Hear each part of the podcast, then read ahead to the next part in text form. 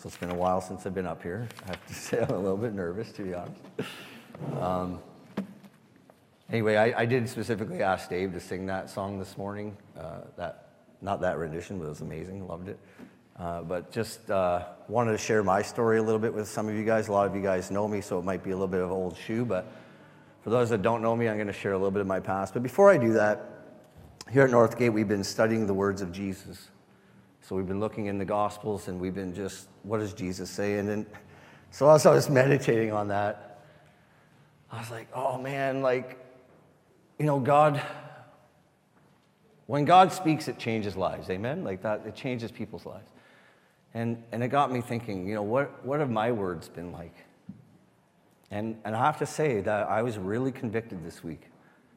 Um, and so here's how I want to start. I just want to apologize publicly if I've ever used my words to offend you or to do anything but honor and to encourage and to glorify Christ, then I just want to ask for your forgiveness. And uh, I'm a person, right? And I have failures.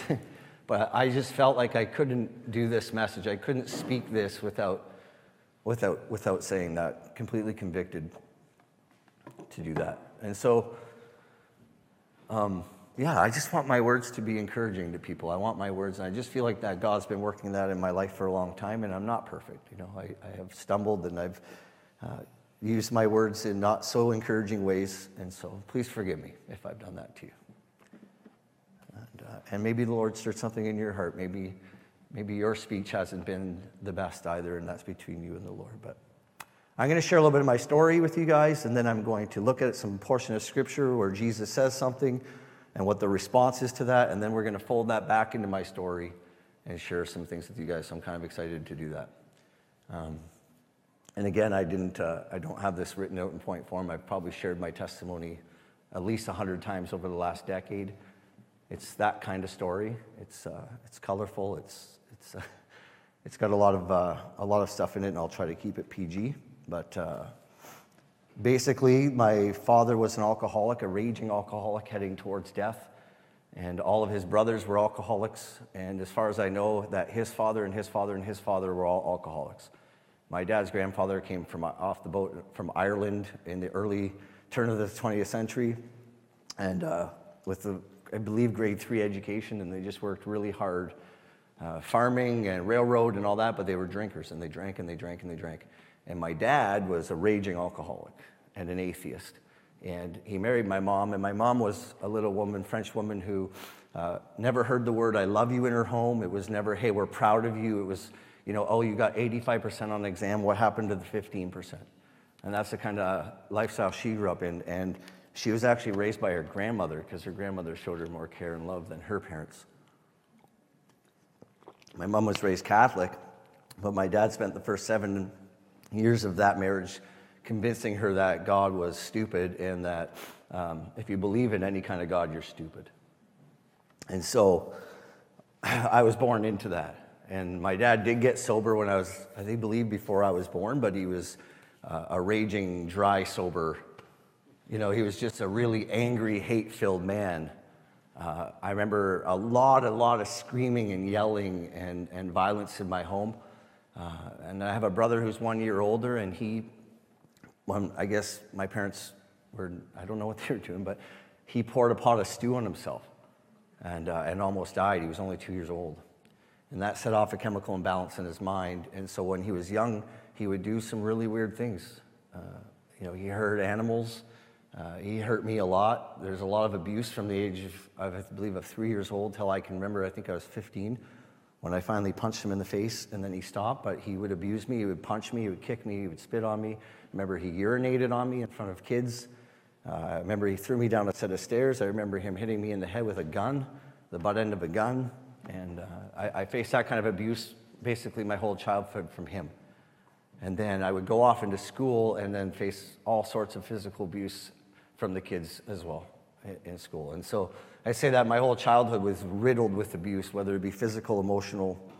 I, I, I kind of faced every form of abuse there was. And by the time I was 10 years old, I was just a mess.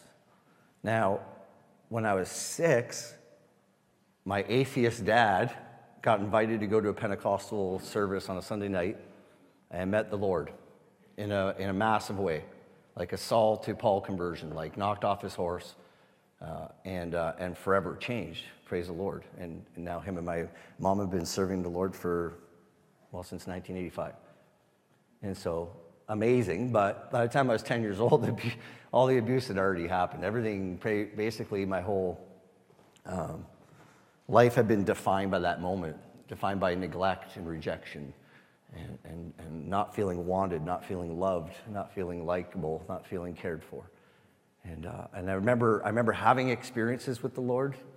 Uh, we were forced into church. It was Sunday morning, Sunday school, Sunday morning service, Sunday night service, Tuesday Crusaders, Wednesday night Bible study, and Friday night youth group when I finally got old enough. And, uh, and so church was something that we lived in, and I had experiences with the Lord.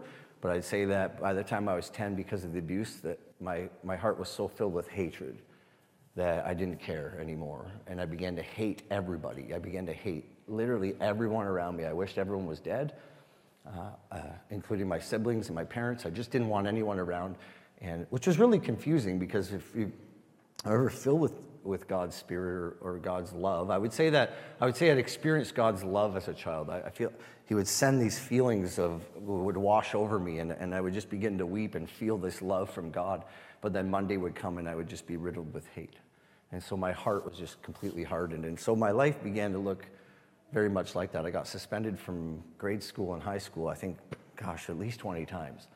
Uh, and, and that was my life. Like I just acted out, and I never cared about the consequences. I never cared about the end result to anything. You know, we'd say that to someone now, right? Like, just think things through, right? Just, just think it through and look at the end result. Maybe that'll help you change your mind. And it should, right? We should, we should be able to do that. But I, looking back, I can say I would do that. And then, the, and then my answer was, I don't care.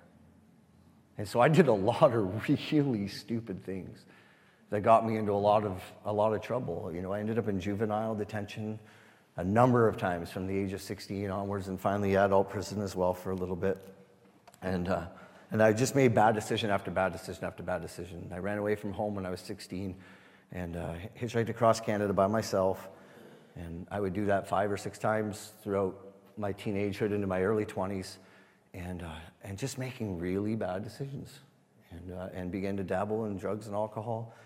And uh, I, I, can tell you that the first time I tried drugs, I did not like it. There was nothing appealing to it. It made me feel sick.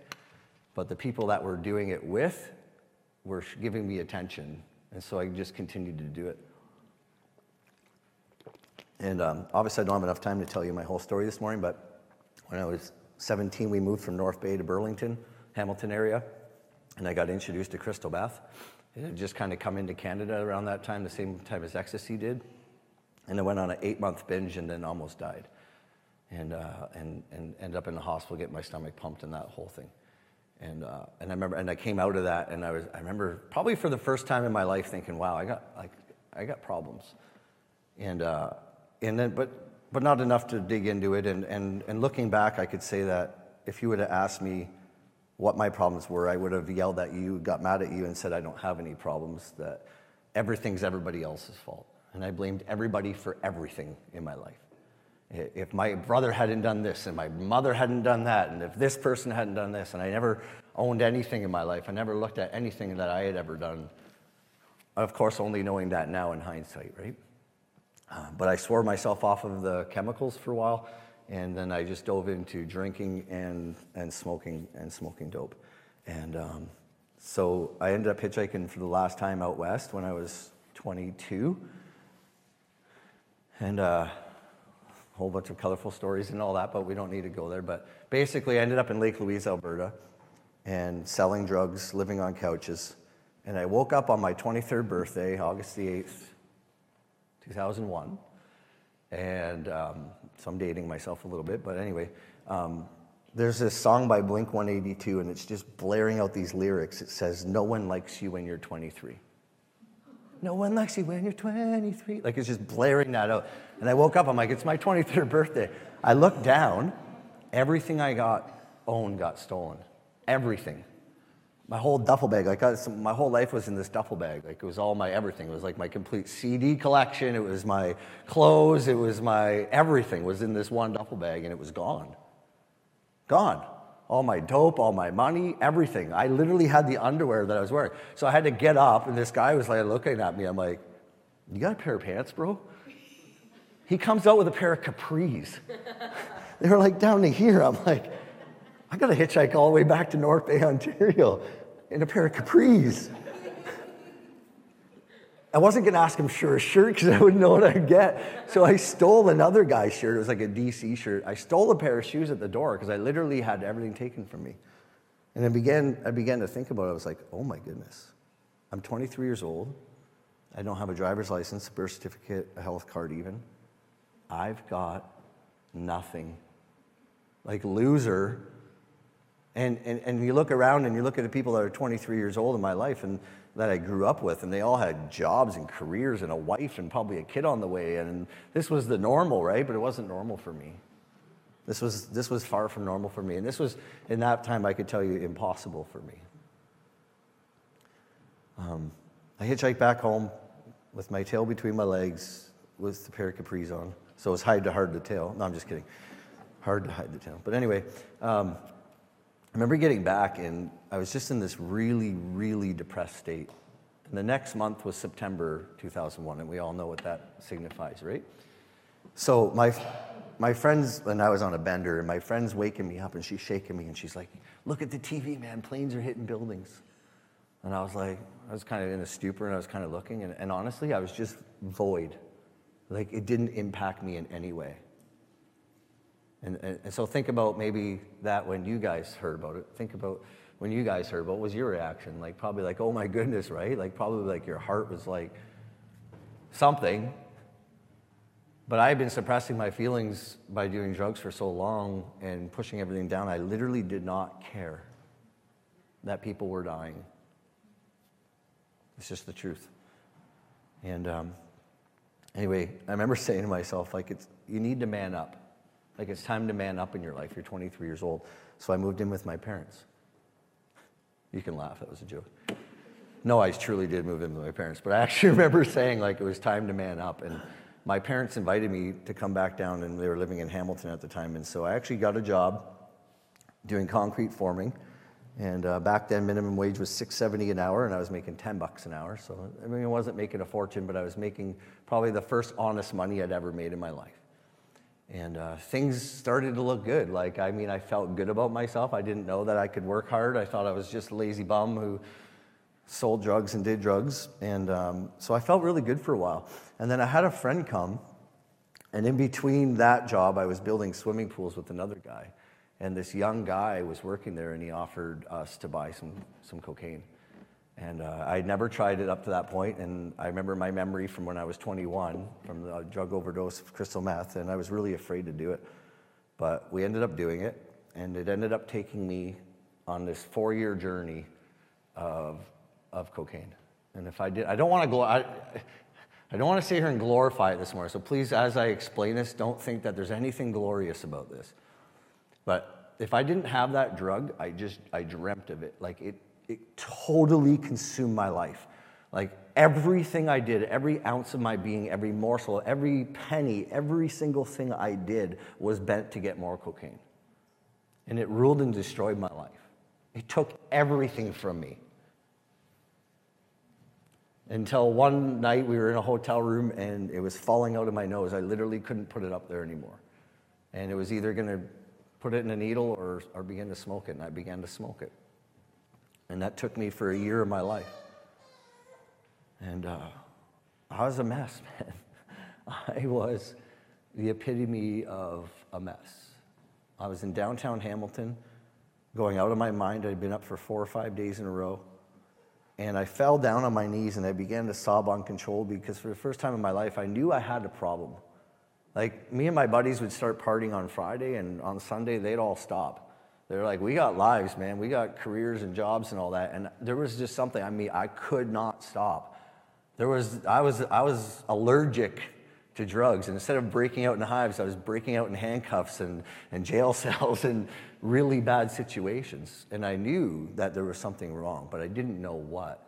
I didn't know, like, I could sit here today and tell you every single thing. I could tell you every detail of my life now and why uh, I acted the way I did, which would take way too long, so I'm not going to. But I, it was so confusing. You know, it was so confusing. And God was just on this really back burner. Like, God almost didn't exist to me anymore. I was like, you know, all those things that we struggle with in our early 20s, like, if God was so loving, why would He let me go through? And I, I'm sure, like, I'm not going, like, I could sit here and tell you story after story after story of craziness, like, and the people's lives I've affected. Like, there is nothing glorious about my testimony, nothing. Because I have messed up so many people's lives in the process. I messed up my own life. But I, I fell down and, and I had a crack pipe in my hand and dope in the other. And I literally looked up and there was a treatment center. I was like, whoa. And I, I, I, had no idea how things work or nothing, but I just pitched my pipe and my dope in the bushes. I was done, like I was done. And I banged on the door, and this lady comes to the door. She's like, Yes, can I help you? And I'm like, Yeah, you can. I need help. And she looked at me and she's like, Well, that's not how it works. I won't say what I said that day, but I was like, well, how does it work then? With some stringed words in between. Like, I was like, how does it work then? Like, I need help and I want you to help me. And um, anyway, I was, I was weeping like snotsicles the whole nine yard. Like, I, I was so confused. And uh, so I reached in my pocket and there was a card, and it was uh, a pastor from Burlington Scottish guy. And I kind of knew him, and I, I, couldn't call my parents again. Like, there's no way I could tell my parents I relapsed again. And uh, so he came and got me, actually. He came, he came, he drove to Hamilton, he picked me up, and he brought me to the Greater Toronto Area's uh, detox center. And if there's a detox bed open anywhere in the Greater Toronto Area, they'll know. And then they send you there, right? There wasn't one bed open in the whole GTA, not one bed. So he's like, You got two options. You can go to the hospital and they'll admit you, and you can detox there. And no thanks.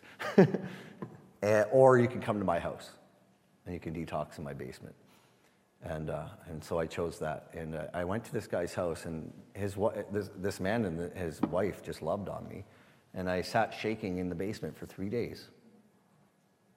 Not eating, not doing anything, just shaking wondering how had I gotten to this point.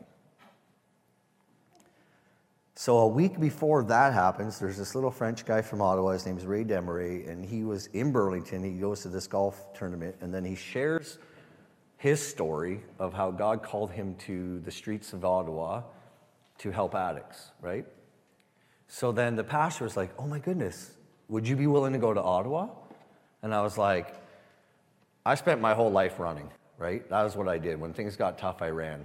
And I owed a little bit of drug money and things like that, some debt in, in Hamilton. So I was like, yeah, I'll go. I thought when I was going to Ottawa that I was running away from my problems. I really did. I thought again that I was like, oh, here we go again. Little did I know that I would run into the arms of Jesus Christ. Yeah, amen. And God in Ottawa.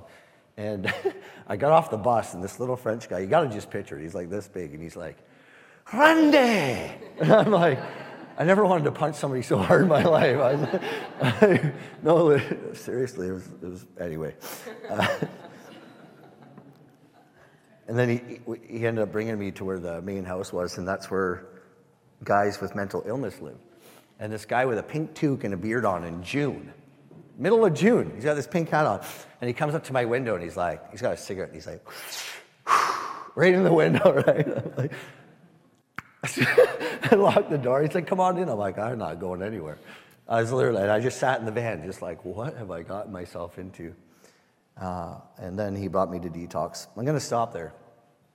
And then we're going to, we're to finish that story in a bit, but I want to share with you guys uh, what I felt like the Lord put on my heart for the word but then I'm going to tie that into the rest of my story. So it doesn't stop there. Like everything I've told you so far is kind of depressing, right? We're like, whoa, If I just stopped there, I'd be like, that sucks.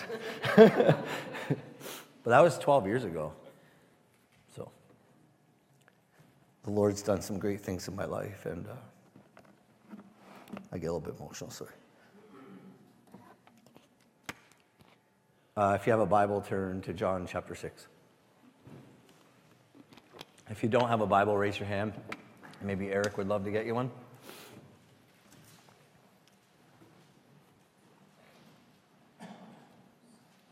Just going to read two verses and then I'm going to. It's kind of like the end of a movie. You know, sometimes you start a movie and it shows you the ending first and then it goes way back and tells the whole story. So we're going to kind of do that just because I want to be different. No, I'm just kidding. It just ended up this way. Look at verse 66 through 68.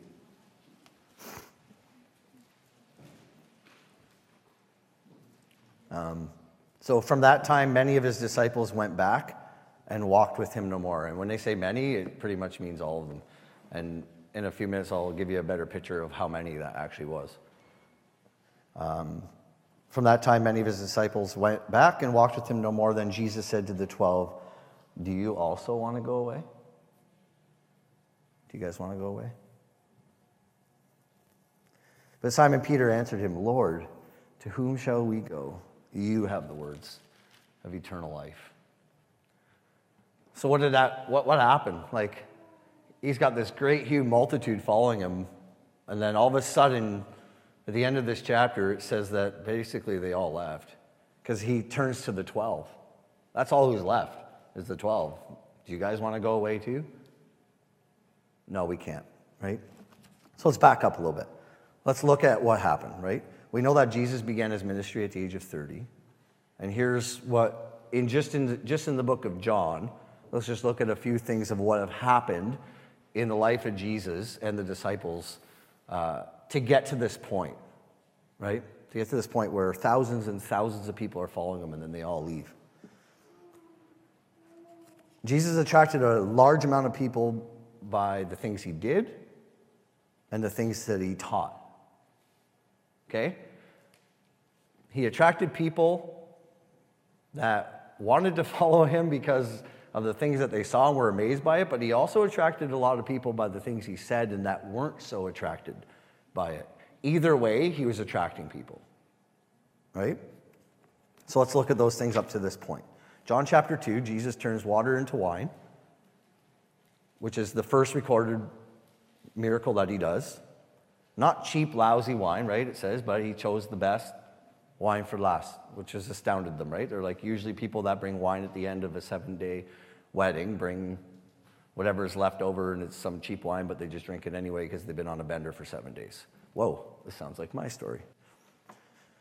Uh, no, he chose. So, why did he do this miracle? I think just because he cared, honestly, just because he cared for these people. It wasn't anything they needed. People don't need wine, right? But I think just because Jesus cared for them, he changed their water into wine. Okay? Which attracted people. You got to think about that, right? Especially the five guys that he told to go get the water. Like, you imagine that? They go get water and, like, okay, here's your water. I don't know what you're going to do with it, but by the time it takes to crush grapes and do all that thing, like, this is not going to be wine anytime soon. That's not what happened. In their faith, they go away, they come back, it's wine. They're just like, whoa, that's got to attract people.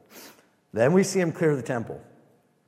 So here's this caring, awesome, loving Jesus, right? Now here's this Jesus who comes in and completely clears out a temple of men by using the authority of his voice, a cord of a whip, like he used this big, huge whip, and flipped over their tables. We know why, right? Because basically they were selling, they were turning away their sacrifices, is what they were doing. The people were bringing in their lambs and their doves and all that stuff, and they were examining them and saying, oh, no, no, sorry, there's a defect here, there's a defect there. And then they would turn around and sell theirs at a nominal fee. And ultimately, if you look through scripture, anytime that Jesus gets mad, it has to do with anyone stopping God's children from coming to him. Right? Remember when the disciples tried to take the, the children away from Jesus when they're sitting on his lap? He's like, whoa, whoa, whoa. It'd be better if you go tie a millstone around your neck and jump in the sea than mess with one of these, right?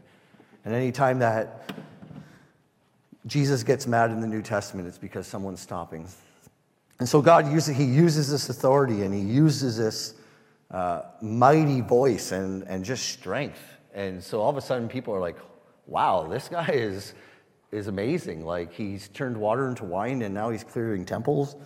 And then in chapter three, he tells Nicodemus that he has to be born again. And now here's this brand new concept you got to think about that. Like sometimes I'm, I'm pretty heavy on, on the Jewish people, like back then. You're like, tisk, tisk, like you didn't just have faith. Like, no, like these people, like their whole lives and their ancestors and their ancestors and them onwards were taught that you were supposed to be as perfect as you could. And when you weren't, then you were to sacrifice these animals and that you know your sins would be forgiven and then and then all of a sudden jesus steps in the picture and and and, and singles out not just any jewish person he singles out nicodemus who was actually a part of the sanhedrin which is the 70 select men that ruled over the sadducees and the pharisees.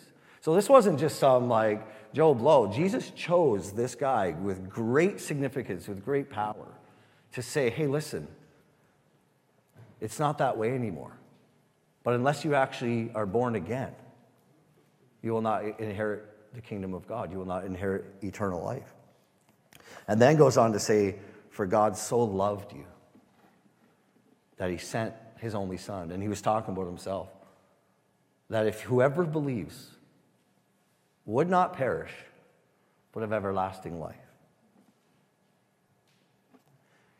Definitely more followers, right? Definitely now a whole new section of followers. Then Jesus meets this woman at a well and does what no other Jewish man had ever done in that time was to talk to a woman that was a Samaritan. And if you guys know anything about back then, but the Jews hated Samaritans. And we could cross culture it to today, like look back 100 years ago, and it would have been the same way people in Alabama or Georgia treated black people. It would be with hatred. Now, all of a sudden, this man walks up and begins to talk to this woman and asks her for a drink of water. It's a very basic question. Little, it's not a very basic thing that he's trying to say to her, though, right? And he ends up saying to her, "Listen, unless you, if you just keep drinking from this kind of water, you're going to thirst again. If you just keep drinking from the world, you're going to thirst again." And she didn't understand that, so that's why he goes into well, you've had five husbands, and now this one that you have are not with that. Meaning, you've been going to the world through different men and drinking. So he begins to explain all this to her and just touches the core of, of everything about her and her need. And it says, unless you drink of the living water that I gave you, right? And here we, and then this bursts the, the first evangelist, actually. She runs back in her town and says to everyone, You got to meet this man who told me everything about myself. So, how many people then followed from there? It says many. And it actually goes on to say that many believed because of her testimony. Then he heals the official's son in chapter 4. And he says to the man, and this is the first time he says this, but he sees something going on here. He sees a theme, and he chooses to use it at this moment to this guy. And he says, Man, unless you guys see signs and wonders, you will not believe. But your son will live. So he heals him anyway. Then he heals a man in a public place at a pool of Bethesda. And then after that, he does the biggest miracle of all, besides the cross. What is it? Feeding 5,000, right? We think 5,000 is a big number. No, it says 5,000 men, plus women and children. So, up to this point, Jesus has done all these sorts of miracles. He says all these sorts of things, and it's attracted this big crowd. Let's say 25,000 people. Let's say all those men had a wife, and those wife, like, I don't know, two, three, four kids each. Probably pretty normal back then, right? So, somewhere between 15 and 30,000 people are following him. So, when it says many people left him, it's kind of an understatement. Like, there's a lot of people. So, what could Jesus say? What did Jesus say that would drive 30,000 people away?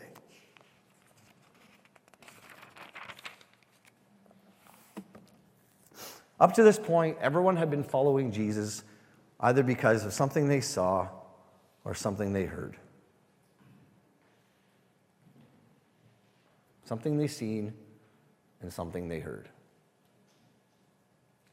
And if that is how we base our faith, if that's what we base our faith off of, if that if we're here this morning to look only to Jesus for what we can see from him or what we can hear, then there's going to come a point in your life that Jesus is going to say something or God's going to say something to you, and you're probably going to leave. And I've seen it happen countless times in my life. So, what is it that he said? So, let's look. Verse 48 of chapter 6.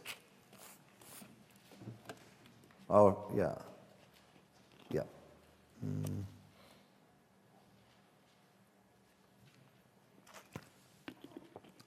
I am the bread of life. That's what he says, right? I'm the bread of life. Your fathers ate the manna in the wilderness and are dead. This is the bread which comes down from heaven. So then he's referring to himself saying, I came down from heaven. Whoa. That's the first thing they were like, Whew. okay? That one may eat of it and not die. I am the living bread which came down from heaven. If anyone eats this bread, he will live forever. And the bread that I shall give is my flesh, which I shall give for the life of the world. The Jews therefore quarreled among themselves, saying, How can this man give us his flesh to eat? So they didn't understand, clearly. Then Jesus said to them, Most assuredly I say to you, unless you eat of the flesh of the Son of Man and drink his blood, you have no life in you. Whoever eats my flesh and drinks my blood has eternal life, and I will raise him up on the last day. For my flesh is food indeed, and my blood is drink indeed. He who eats my flesh and drinks my blood abides in me, and I in him. As the living Father sent me, and I live because of the Father, so he who feeds on me will live because of me. This is the bread which came down from heaven, not as your fathers ate the manna and are dead, but he who eats this bread will live forever. These things he said in a synagogue as he taught in Capernaum. Therefore, many of his disciples, when they heard this, said, This is a hard saying. Like, what? Like, we've been taught our entire lives that we can't even touch a piece of meat that has blood in it. Like, we can't even look at blood. The only one that actually deals with blood are the high priests. And now I'm supposed to drink your blood? This is hard. Can't understand it. When Jesus knew in himself that his disciples complained about this, he said to them, Does this offend you? Yeah, pretty much. What then if you should see the Son of Man ascend where he was before? So now he's going to talk about what's going to happen. If you can't handle me saying this, how are you going to handle me going up to be with my Father? It is the Spirit who gives life. The flesh profits nothing. The words that I speak to you are spirit and they are life. But there are some of you who do not believe, for Jesus knew from the beginning who they were who would not believe and who would betray him. And he said, Therefore, I have said to you that no one can come to me unless it has been granted to him by my Father. From that time, many of his disciples, many, 29,988, no, that's bad math. 78. No, 88. Is that right? Wow. That's pretty good. Then Jesus said to the 12, Do you also want to go away? So check, check out what they say. But Simon Peter answered him, Lord, to whom shall we go? You have the words of eternal life. Also, we have come to believe and know. That's the key word. We have come to believe and know that you are the Christ.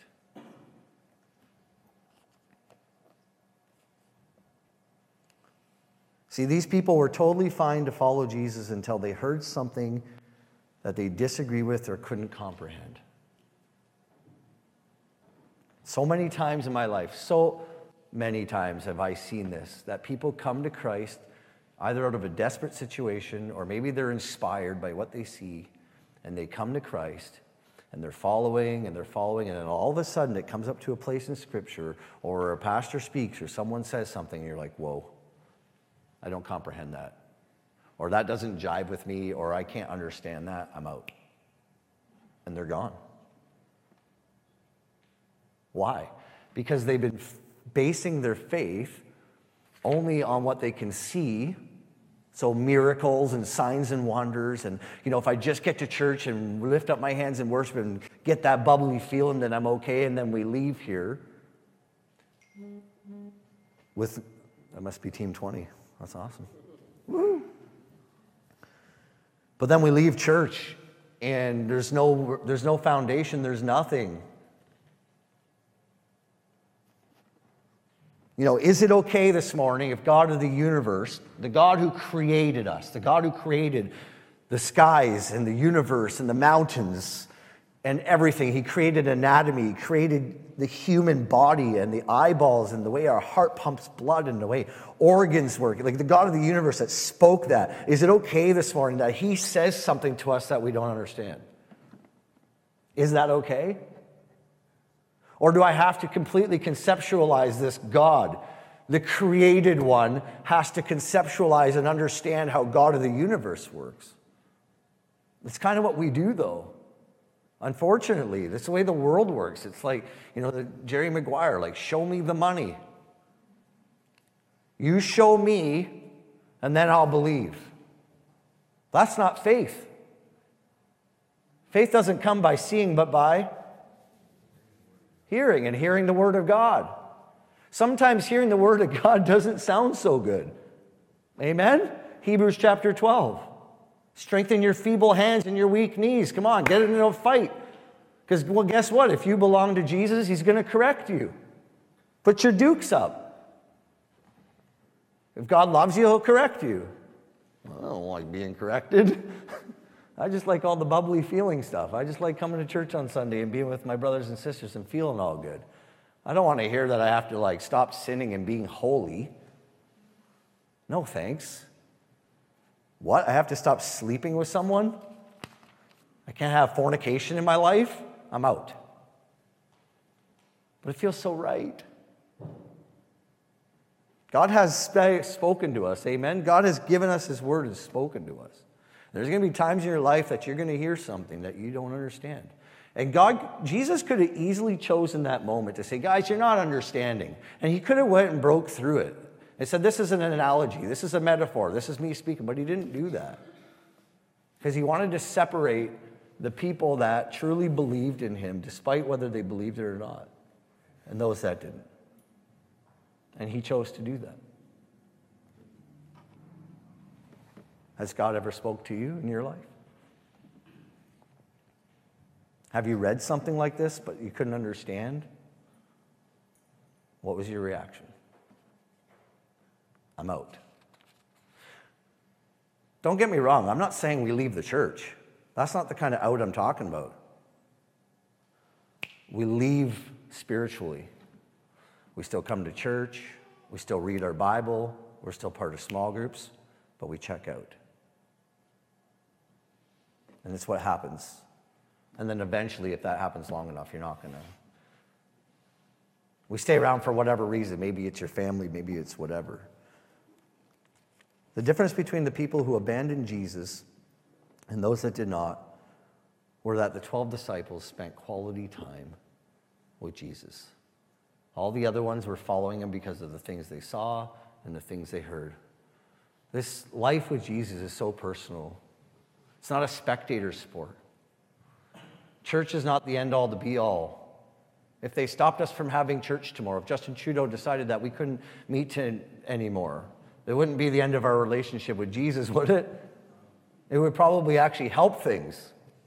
We're kind of in a stupor a little bit, right? We're kind of in this like melancholy stage well, I'm just going to go to church on Sunday and show up to do this and do that. And we kind of get in this melancholy stage.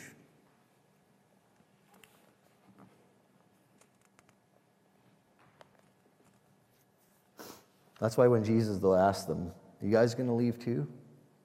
Like they just all left. Are you going too? What'd they say? Where are we going to go? Where are we going to go? We've been with you. Here's the thing, guys if Jesus is something you only conceptualize up here, something you believe. Like you do the math, right? Okay, you tell me I need a savior. I need I need Jesus to get to heaven. Okay, like okay, Lord, forgive me of my sins. Like I love you, whatever, right? And then we we, we believe in Jesus up here. But if we don't spend time with him and fall in love with him, there's going to be a point in our lives that something tough comes up and we're going to be gone. The reason that the disciples didn't was because they had spent so much time with him that even when it came to the point they didn't understand, they said, Where are we going to go? Let me ask you that this morning. You guys remember the world? For me, it was 12 years ago. If I think about leaving my faith, and sometimes I do, I'm, human, uh, sometimes I just want to throw in the stinking towel and say, I'm done with this. Then I think to myself, where am I going to go? what am I going to do? Hang out with those turkeys down at Matty O'Shea's or something? Like, or guys that come to my hockey? I'm like, wow, is that, is that what life would be like? Like, where am I going to go? Lord, you've been so good to me. And that's that's the encouragement to say, oh man, like, so here's what I want to do. I want to share four times that the Lord spoke to me profoundly in my life. Like, there was no doubt that Jesus spoke right into my life. And I can say that each time I didn't understand at all. And then I'll show you what my response was and what the end result was. So, Ray Desmarais, wanted a bunch, right? So then, so I go to detox for the first time in my life, and I'm detoxing off of, off of uh, cocaine. And I'm sitting on the back porch, and I was smoking a good pack and a half, two packs of cigarettes a day. And these guys were off to my right, and they said Jesus. And it wasn't in a swear word. Like I heard Jesus my whole life, right? But it was actually the first time in 12 years I heard the name Jesus outside of a swear word. And at the name of Jesus, my whole body went tingly, and I heard this voice say, Randy, I love you. It's like, like I hadn't been talking to God for a long time. Like I was some distant guy, puppeteer up in heaven. You know, and if I could just do one good thing before I died and ask for forgiveness, then I might go to heaven. Like that was my concept of God. And, uh, and, and he spoke right into my life and he said, I love you. And he said, I have a plan and purpose for your life. And I'm going to use all this hurt and all this baggage in your life to help other people. And I was like, I actually have water here, but thanks. That's wonderful. And I, and I totally could not understand that. I could not conceptualize how the Lord was going to use my life in any way. I felt about this big. And um, but that, that kind of catapulted me that day. Um, I ended up joining a church in Ottawa, going to Bible studies, and two and a half months into this sobriety state, I actually talked my way out of treatment. So I ended up in second stage environment before ever doing the first stage, and uh, I relapsed hard. Ended up on a two week bender and almost died from the amount of drugs we consumed. And, uh, and so it was finally after that that I, that I, that I relinquished control and said, no, I, I need treatment. So I actually, I ended up taking treatment. Um, and, and, so you just got to look at this like for someone who had faced all that kind of abuse in their life, I never felt lovable. I felt that people tolerated me. People put up with me. Uh, and and uh, I, I, suffered from ADD my entire life, and uh, still a little bit do. And it's been a thing that's turned a lot of people away from my life. Uh, you know, it doesn't, it doesn't necessarily attract people in. It's one of those things like, why? He interrupts me all the time. Um, that's not an excuse. I'm just saying it, it's a part of my life. And, uh, and, so, and so going into that, I never felt lovable. I never felt likable. I never felt, I felt like people just tolerated me. And I, and I projected that same view on God. And God just, oh yeah, come on in the fold, you're okay. And uh, never felt like God of the universe personally loved me. And so that, that, that began to change my life. And I slowly began to believe it. It wasn't something that was like, oh, God loves me. Like I, I couldn't not comprehend how he could love me. But he began to show me by loving me. Amen? It wasn't like, Randy, I love you. Randy, I love you. Next morning, hey, I want to remind you I love you. What he did was loved me. this is a, you want to let somebody know that you love them? love them. They don't need to be told every single minute of every day you love them, just love them. And he loved me. And that little man, that little French man, he loved on me, man. Like I was a basket case, and that guy loved on me. And I'll never forget that. He, he, that guy demonstrated the love of Jesus like nobody else in my life. Nobody else. Um, so uh, then at the same time, I hear that he has a plan and purpose for my life. And I'm like, how's that possible? And I would go to bed with tremors at night. So now I'm in, now I'm in treatment. There's nights I go to bed holding my bed underneath, shaking, going, I'm not going to get high, I'm not going to get high. Because I was actually in treatment right downtown Ottawa. People were dealing drugs right in front of where I was doing. I would look out my window and there'd be a guy getting high at night. And that's what would cause it, because then I'd go to bed and I'd be like, you know, you know, don't get high, don't get high, don't get high. And I would somehow not get high. And in the morning, I would look out the window, and that same guy was like leaned up against a building outside and just shaking. I was like, that was me, right? And I would just praise God every day that I didn't get high that night. That's how I lived my life for like a year until I finished treatment. And eventually I would go into second stage environment.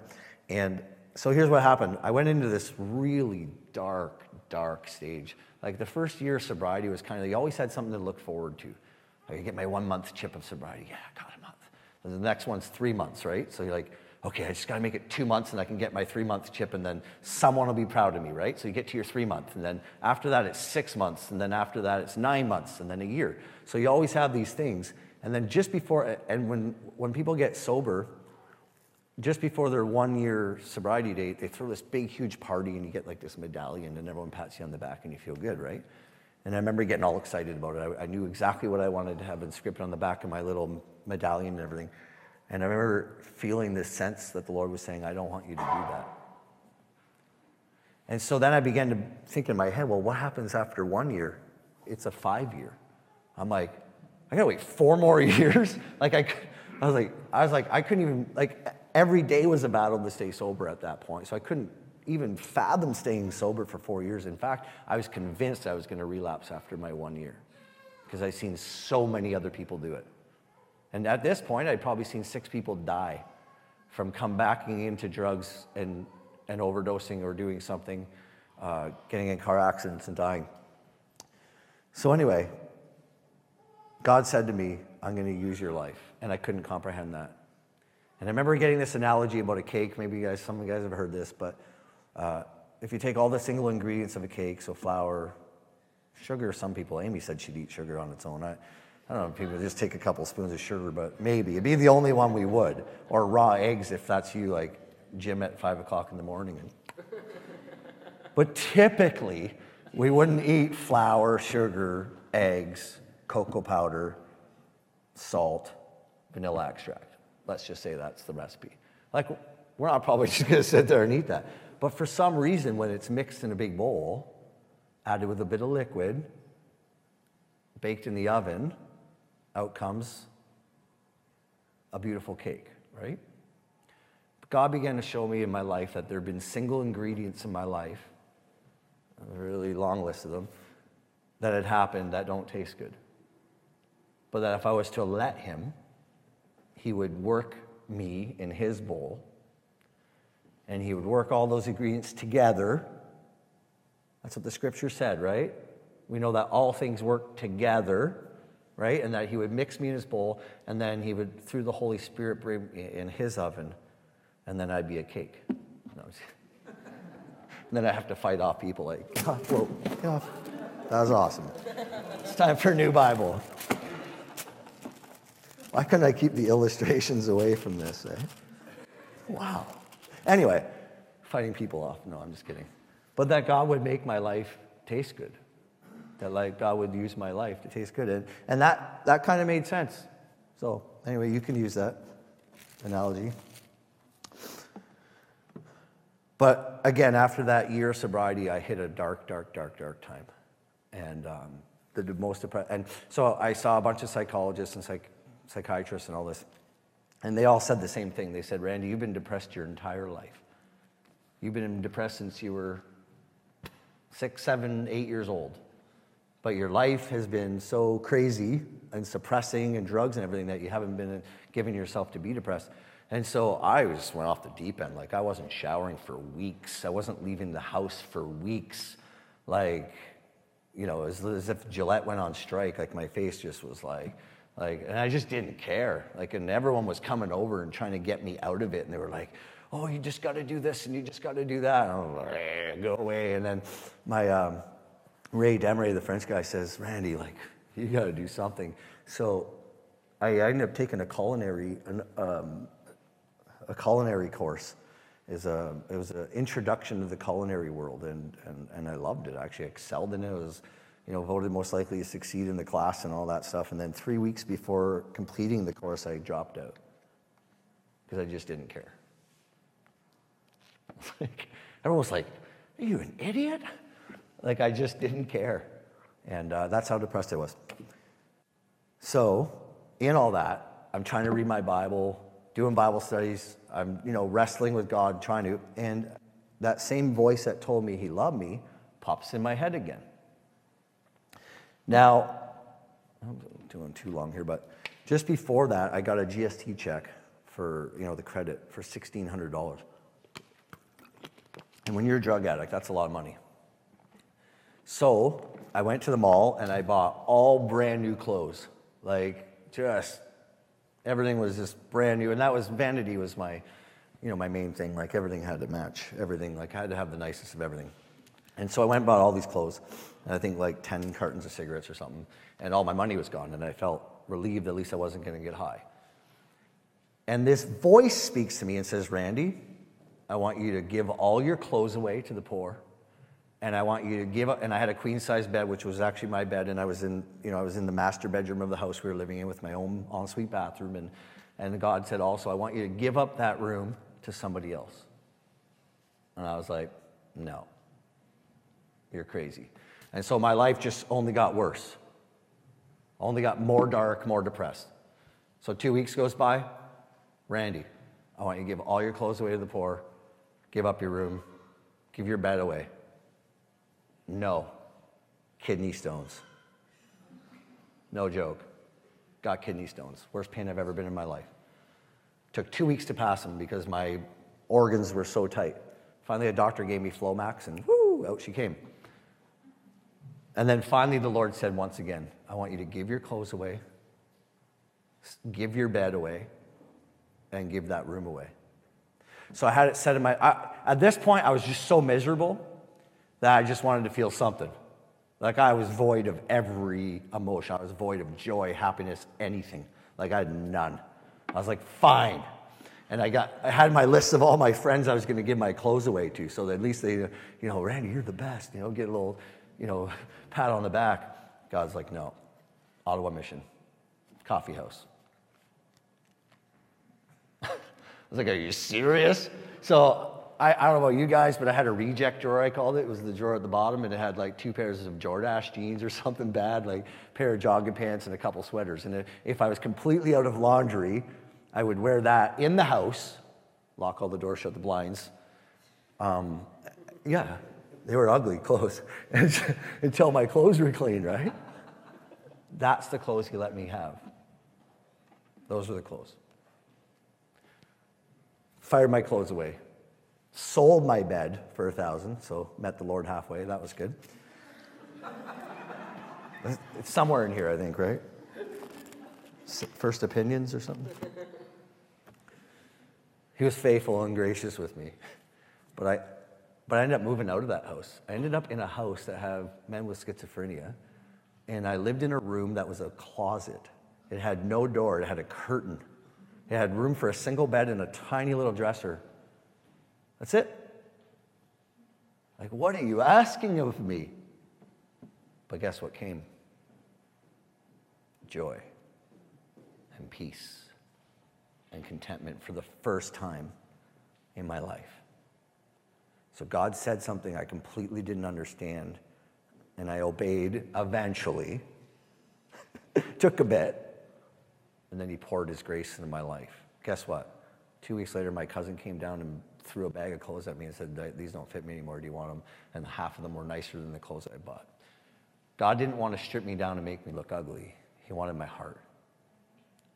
He wanted me to see that His love for me, His peace, His joy was far more important than what I look like on the outside.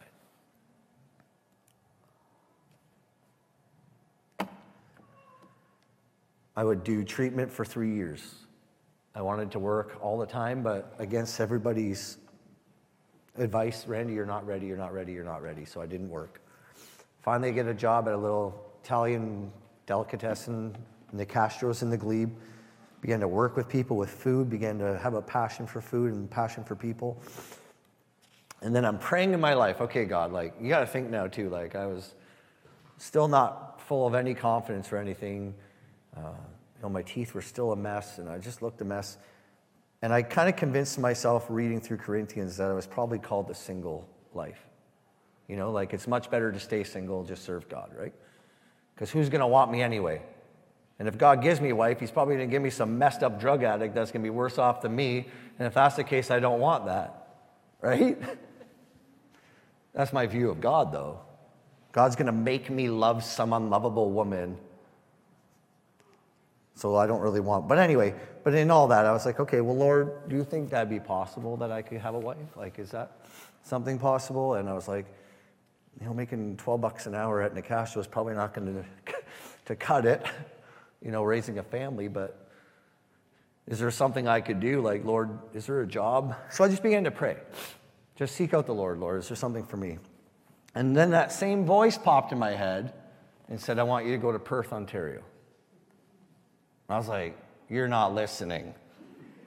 Like, Perth was a giant step backwards for me. Like, you know, Joe Becker had already been there, and a bunch of guys I know had already been there. They wake up at five o'clock in the morning to do Bible studies and run and all this stuff. I'm like, no, like you're not listening. What I want, like I loved Ottawa, I loved the glebe, I loved my life. Like I was for the first time in my life liking life. Like, no, I'm pretty good here, and I kept hearing it. Go to Perth. So I'm in the car with my friend Andy Fleur one day, and I said, I think God wants me to go to Perth. Picks up his phone, calls Dan that second, and goes, Randy wants to come to Perth. You want to take him? And Dan's like, Yeah.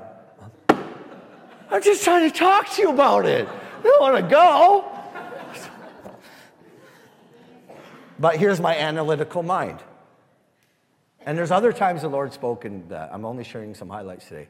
Every time I listened to what God said up to that point, my life changed drastically not in small increments. Like my life changed immensely. So I was like, I have to go because I'm not okay with the subpar. I'm not okay with mediocre. I want all that God has for my life. So I came here. I came, I came to Perth, like, I don't know, like, what was it? It was uh, February of 2009. You know, and uh, came and met the Shilkes, and I lived with the Gosses. So the house I now own, I lived in there. I was discipled in that house. I lived, I, sleep, I slept where my son sleeps right now in, in a little eight by eight room with another guy. It's like the things I did. I was like, wow. Um, but the, God began to really work in my life, man. Like, you know, when you come to Christ and all the bad stuff goes away, like, you know, the swearing dropped off and the drugs and all that, but God wanted, was showing me much deeper in my life that I was really filled with hatred and anger. And some of you guys have been around, were around back then would know I was a pretty angry guy. Like I walked around with a frown on my, like tonight will be a good memory for me because the first time they did a baptism, Paul Goss asked me to go swimming. And uh, I used to be pretty fit actually my whole life. And sobriety kind of changes that laziness. So I became a little unfit. And there were some girls around. I was like, well, I'm not taking my shirt off and going swimming. And I actually said no to him. I was like, no. And he's like, no, come in. I was like, no. And I literally fought with him. So, um, and later he would do something with me that showed me that I was just a really selfish, self centered person. Um, but he wanted me to admit that, which I did eventually. Uh, but God showed me that I had a lot of anger and hatred in my life, and he began to really change my life. But then guess what happened? Gave me a wife. Yeah. And a really good one. Like not some drug addict, unlovable. He gave me a really beautiful wife. And actually, I'll share one more thing and then we'll close. I'll share one more thing that God spoke to me. And it was before we started dating. I was doing some work for her mom, uh, touching up paint and concrete work at the house. And I remember sitting on, and at this time, I'm like, I'm seeking Jesus with my whole life. Like, I'm reading, I read the entire Bible in four months. Like, I was just consuming everything with the Lord, uh, but not set free yet. And I'm sitting on the porch and I'm painting, and that voice pops in my head and says, Randy, I see you as redeemed. And I was like, okay, like how? And then he began to tell me, he said, I'm outside of time. You're in it. So you only see the next thing, right? The next thing, the next thing. But I don't live like that. I'm like the blimp. I'm like of the Macy's Day Parade, right? You got to just watch one at a time. God's like the blimp. He sees the beginning and the end. And then he said this. He said, pardon me for the young kids, but he said, I saw you redeemed while you still had a pipe in your mouth. And I was like, that was a seven, I called it a 747 jumbo jet experience in my life that took me from ground off to soaring. And for the first time in my life, I could look up and say that I felt redeemed in my life. That God actually saw me redeemed before I got out of my sin. And that's how God sees us this morning. So I hope that these are encouraging stories for you guys. I hope that uh, this was a time of encouragement. And uh, there's going to be times in your life that you're going to hear something that's difficult or that you might not agree with or uh, that's just really hard. And I would just encourage you guys if God's asking you to do something, here's what I want to say look for every opportunity in your life to be obedient. Because it just unleashes God's blessing and power in your life. And that's what Dan was sharing last week. That obedience to Jesus. And sometimes we have the Ten Commandments and we have the things in the Bible, but there's going to be times in your life that God wants you to specifically do something or not do something. You guys know what I'm talking about? It's usually a thought that just comes over my head. It might be, I don't want you to speed. I want you to do the speed limit. Or I don't want you to watch that movie. Or whatever it is. And it's really easy to push those voices away and just do it anyway, right? And then we're just on to the next thing. I really implore you guys this week look, be listening for every opportunity that God might want to say something to you. And look for a way to be obedient, and then look and wait for change in your life to come. And maybe you guys are where I was at. Maybe you guys struggle with anger like I did. Maybe you struggle with lust and, and, and, and the temptation of that. And maybe you guys struggle in areas in your life and you're wondering, how can I have victory in my life? Whatever it is that you might be struggling with, I would really implore you guys to look for those opportunities in your life to be obedient. And then I want to hear personally the story afterward because every time I did it, amazing blessing followed. Amen? Uh, Dave's going to come up, the team, and they're going to lead us in a time of worship. If this is your first time here, we share communion every Sunday. We like to take part in communion, and so we're going to do that. And uh, I just encourage you to grab the element from the back anytime you're in the song, then bring it back to your seat and we'll take it together. Let's just pray. Uh, Father in heaven, thank you again for this time. Thank you, Jesus, for this time of being in your word and uh, just looking back at what you've done in my life. We thank you this morning for what you've done in all of our lives. And we pray now, Lord, that you would bless this time. Lord Jesus, if there's something you want to speak to us this morning, we want to give you that opportunity. Lord, may we have listening ears to hear. And um, yeah, we bless your name, Jesus, as we go into this time. Amen. It was long,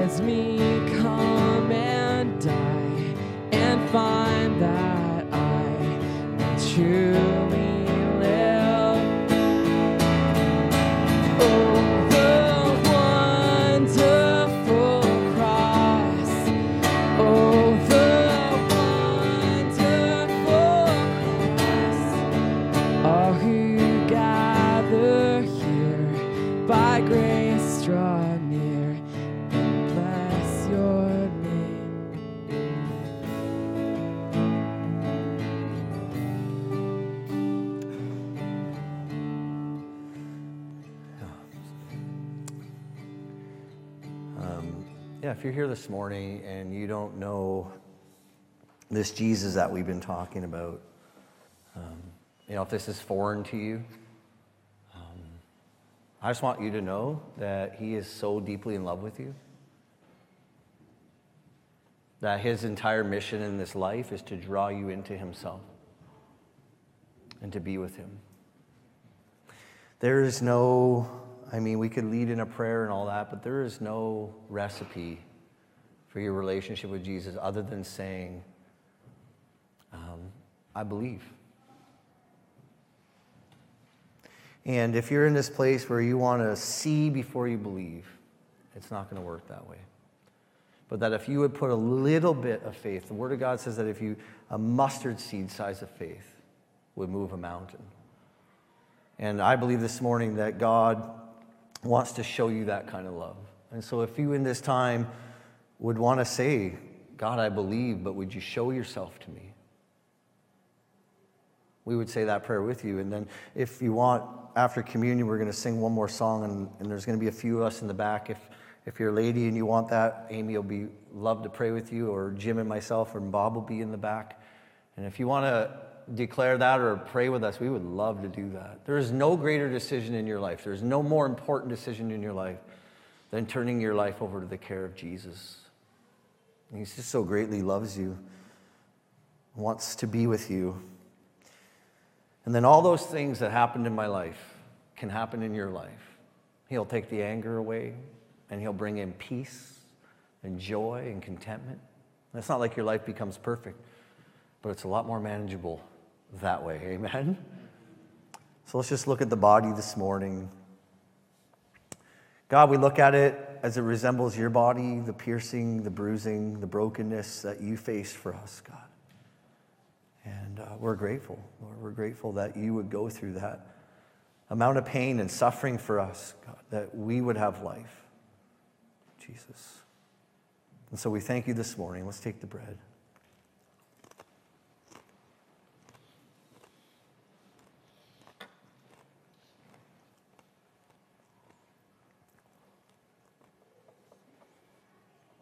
Lord, this morning you chose blood, something that typically stains, Lord, that only by your power can completely wash and keep clean.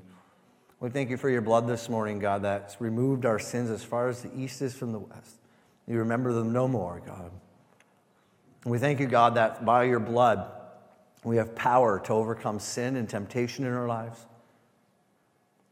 And Jesus, we praise you this morning, God, for your blood. Let's take the cup together. So Dave's going to, if you find it's too late and you want to go grab your kids, do that. We're going to sing one more song. If you need prayer for anything or want to talk to one of us, we'll be in the back. We would love to do that. See you tonight. That's right, five o'clock. All right, if you don't mind standing to your feet, and yeah, we'll finish off with one more, one more praise song.